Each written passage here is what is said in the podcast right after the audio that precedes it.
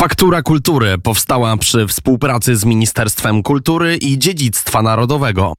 A gościem Faktury Kultury jest pan Tomasz Łęcki, dyrektor Muzeum Narodowego w Poznaniu. Dzień dobry panie dyrektorze. Dzień dobry. Ale okazja jest e, szczególna. Dzisiaj e, duża uroczystość, czy wielka uroczystość w sali rycerskiej Zamku Królewskiego. E, pokazano srebra z fonu. To są srebra. Minister Gliński opowiedział, wicepremier Gliński opowiedział historię, historię całego tego skarbca, ale ten skarbiec był u pana dyrektora w Muzeum Narodowym w Poznaniu. Co to za skarbiec, e, co to za fundusz, co to za srebra? Historia jest jak po prostu nasza historia ostatnich kilkudziesięciu lat, skomplikowana, nieprzewidywalna, na szczęście ze szczęśliwym końcem. Miejmy nadzieję, że w innych obszarach będzie podobnie. E, otóż, e, kiedy był wrzesień 1939 roku, a część y, darowizn czy darów rzeczowych Funduszu Obrony Narodowej, który, na który składali się mieszkańcy, po prostu Polacy, mieszkańcy, obywatele Rzeczpospolitej, nie został spieniężony i nie zasilił faktycznie zakupów y, uzbrojenia, we wrześniu 1939 roku postanowiono go ewakuować. Zarówno zbiory srebrne, jak i złote. W Bukareszcie, w Rumunii, bo przecież przez Rumunię ewakuowano wiele e, naszych e, skarbów. To, to tylko pytanie, czy wiemy, kto e, postanowił, kto schował do worków te srebro i złoto z Funduszu Obrony Narodowej i kto je wywiózł do Rumunii, czy ta historia jest nieznana? No, ewakuacja była z Warszawy. Tu oczywiście personalnie trudno mi powiedzieć, ale to była, to była po prostu w ramach zasobów rządowych ewakuacja, a przecież bardzo ciekawą drogę na przykład prze, przebyły Arasy Wawelskie czy Szczerbiec, który był ewakuowany z, z Wawelu barką do Sandomierza i, i wszystko szło przez Rumunię. Rumunia wiadomo, że było takim miejscem, takim państwem, które pozwalało nawet władzom przecież państwowym mm, ewakuować się z, no, z zaatakowanej Polski. Ciekawe, że wówczas ambasadorem w Bukareszcie był Roger Raczyński, właściciel e, Rogalina, pałacu podpoznańskiego, który zresztą jest w strukturach Muzeum Narodowego. To jest piękny nasz, nasz oddział. Mm, tam nastąpiło rozdzielenie sreber i, i złota, zbioru złotego i srebrnego, srebrnego i, te, i dalej poprzez południową Europę trafiły mm, do, do Francji i o ile w 46 roku, 46-47 złoto wróciło do Polski w dosyć e, no, szczególnych okolicznościach, e, a potem no, zostało roztrwonione w większości. Zostało ukradzione przez e, służby specjalne Polski Ludowej. A, ale srebro, srebro ocalało. Praktycznie srebro było w Londynie.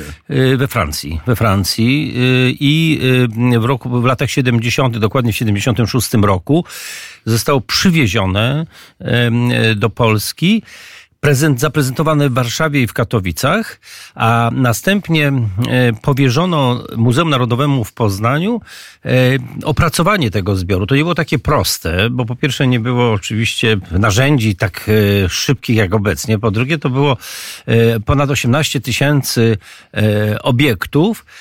Nie przewidziano wówczas jakiegoś specjalnego zespołu. Mieli się tym zająć po prostu pracownicy Muzeum Narodowego w Poznaniu. Trwało to ponad 10 lat. Niejako w drodze wdzięczności za tę pracą, pra, pracę benedyktyńską.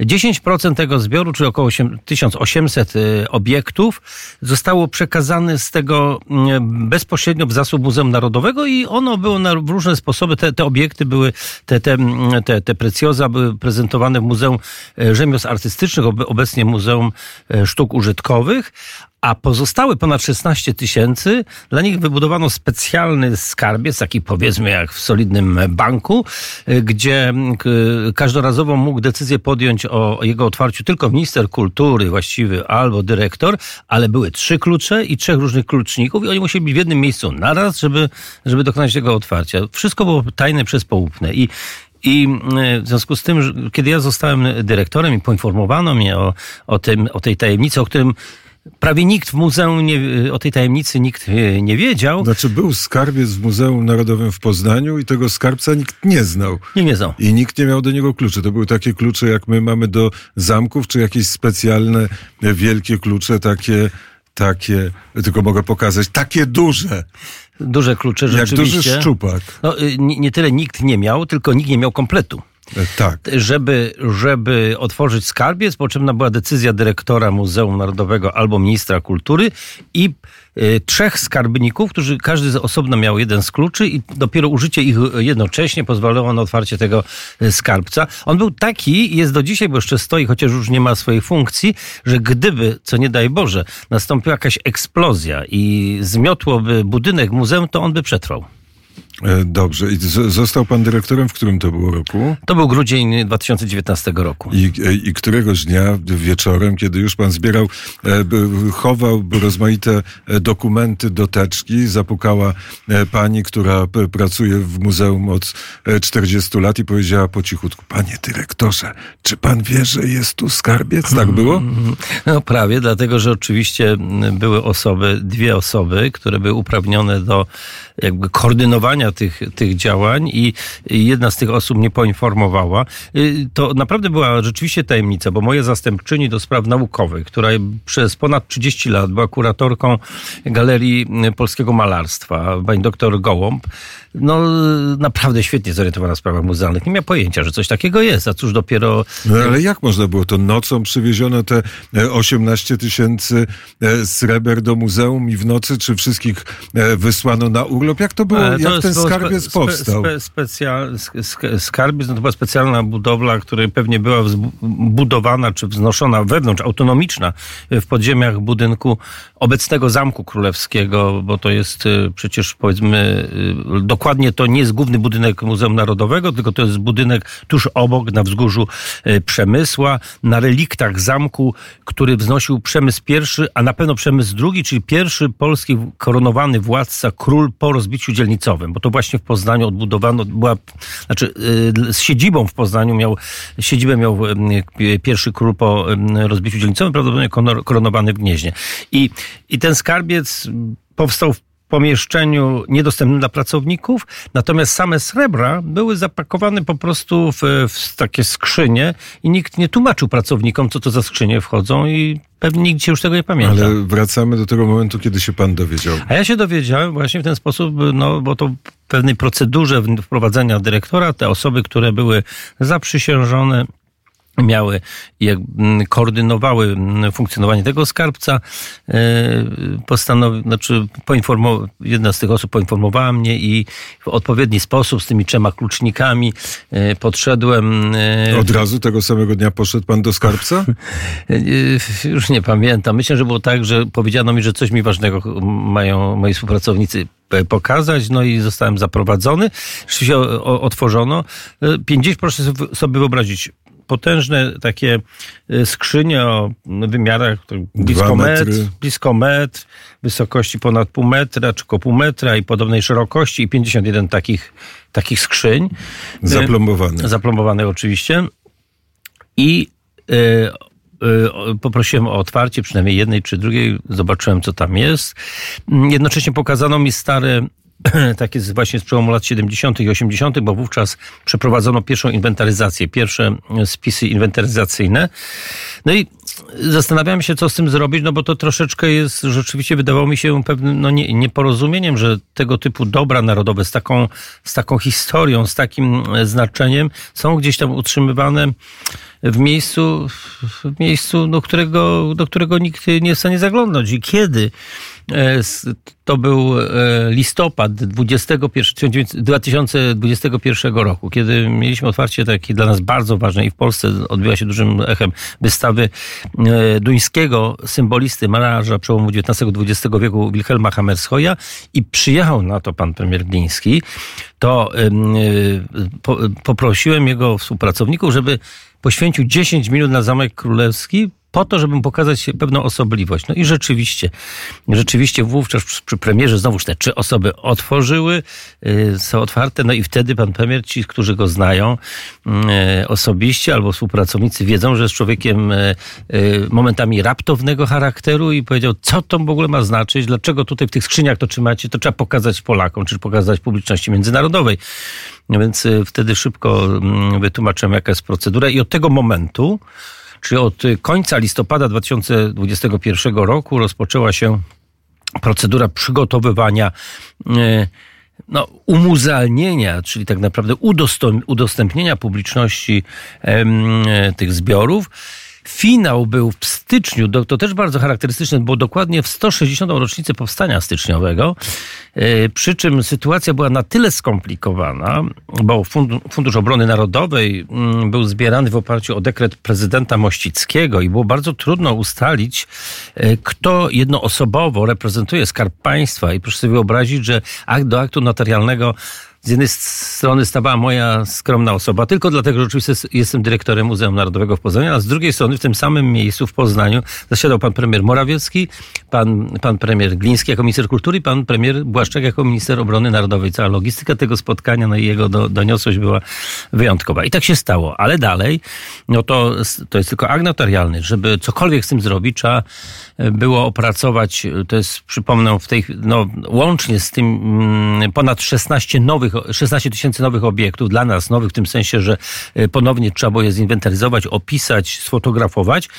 a jednocześnie też no, bez, nie bez znaczenia jest sytuacja mm, agresji, związana z agresją rosyjską na Ukrainę i wysiłkiem państwa polskiego, e, jeżeli chodzi o wzmacnianie potencjału obronnego Polski, czy militarnego Polski, od razu padła taka propozycja pana premiera, żebyśmy zrobili wystawy.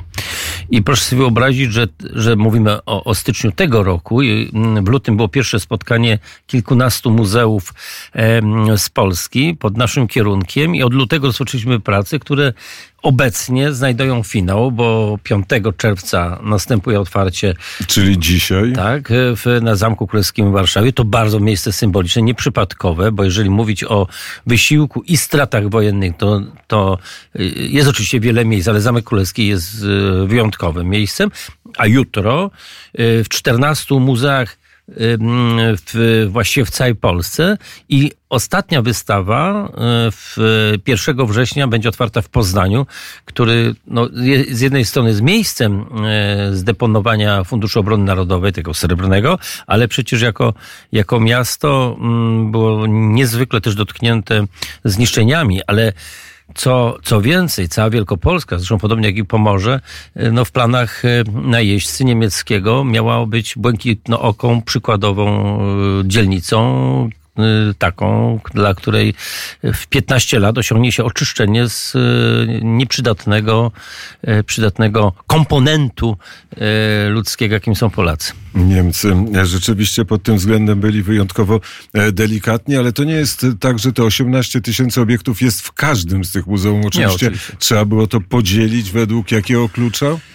E, nasi kuratorzy, pani Renata Sobczak-Jaskulska i pan Michał Błaszczyński z Zamku Królewskiego w Poznaniu, właśnie tego Zamku Przemysła z Muzeum Sztuk Brzydkowych, zaproponowali poszczególnym muzeum wyodrębnienie najczęściej kilkudziesięciu obiektów według pewnego klucza tematycznego albo związanego z doświadczeniem miasta, w którym to jest eksponowane, albo pewnym profilem muzeum, e, w którym jest to eksponowane. I w wyniku konsultacji mm, z kuratorami, bo w każdym z tych muzeów e, jest przypisany, poproszony przez e, miejscowego dyrektora kurator, wypracowali w bardzo sprawny sposób, niezwykle zgodny sposób taką koncepcję merytoryczną. Co więcej, nie tylko do doszło do, do wydzielenia zespołów najczęściej kilkudziesięciu obiektów, ale dla 15 muzeów. Także to y, robi się poważniejsza już mm, liczba, ale trzeba było te obiekty, trzeba było podpisać stosowne umowy, trzeba było przygotować do transportu. Każdy z transportów odbywa się odrębnie, trzeba było dokonać ubezpieczenia, trzeba było również, i co bardzo sprawą już w ogóle heroiczną bym powiedział, y, przygotować katalog tych zbiorów.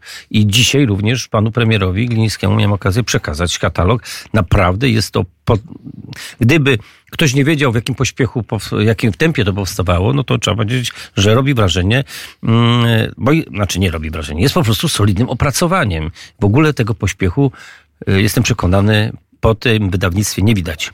Czy są też imiona i nazwiska darczyńców, czy tego już się nigdy nie uda ustalić? W większości nie, w większości nie, ale na przykład y, y, jedno z bardziej wzruszających momentów było, był ten, kiedy y, zespół, który pracuje nad, nad skatalogowaniem, opracowaniem, zinwentaryzowaniem tych obiektów, pokazał mi papierośnicę z grawerunkiem Kazimierz Greger, a Kazimierz Greger to był fotograf poznański, fotograf Powstania Wielkopolskiego.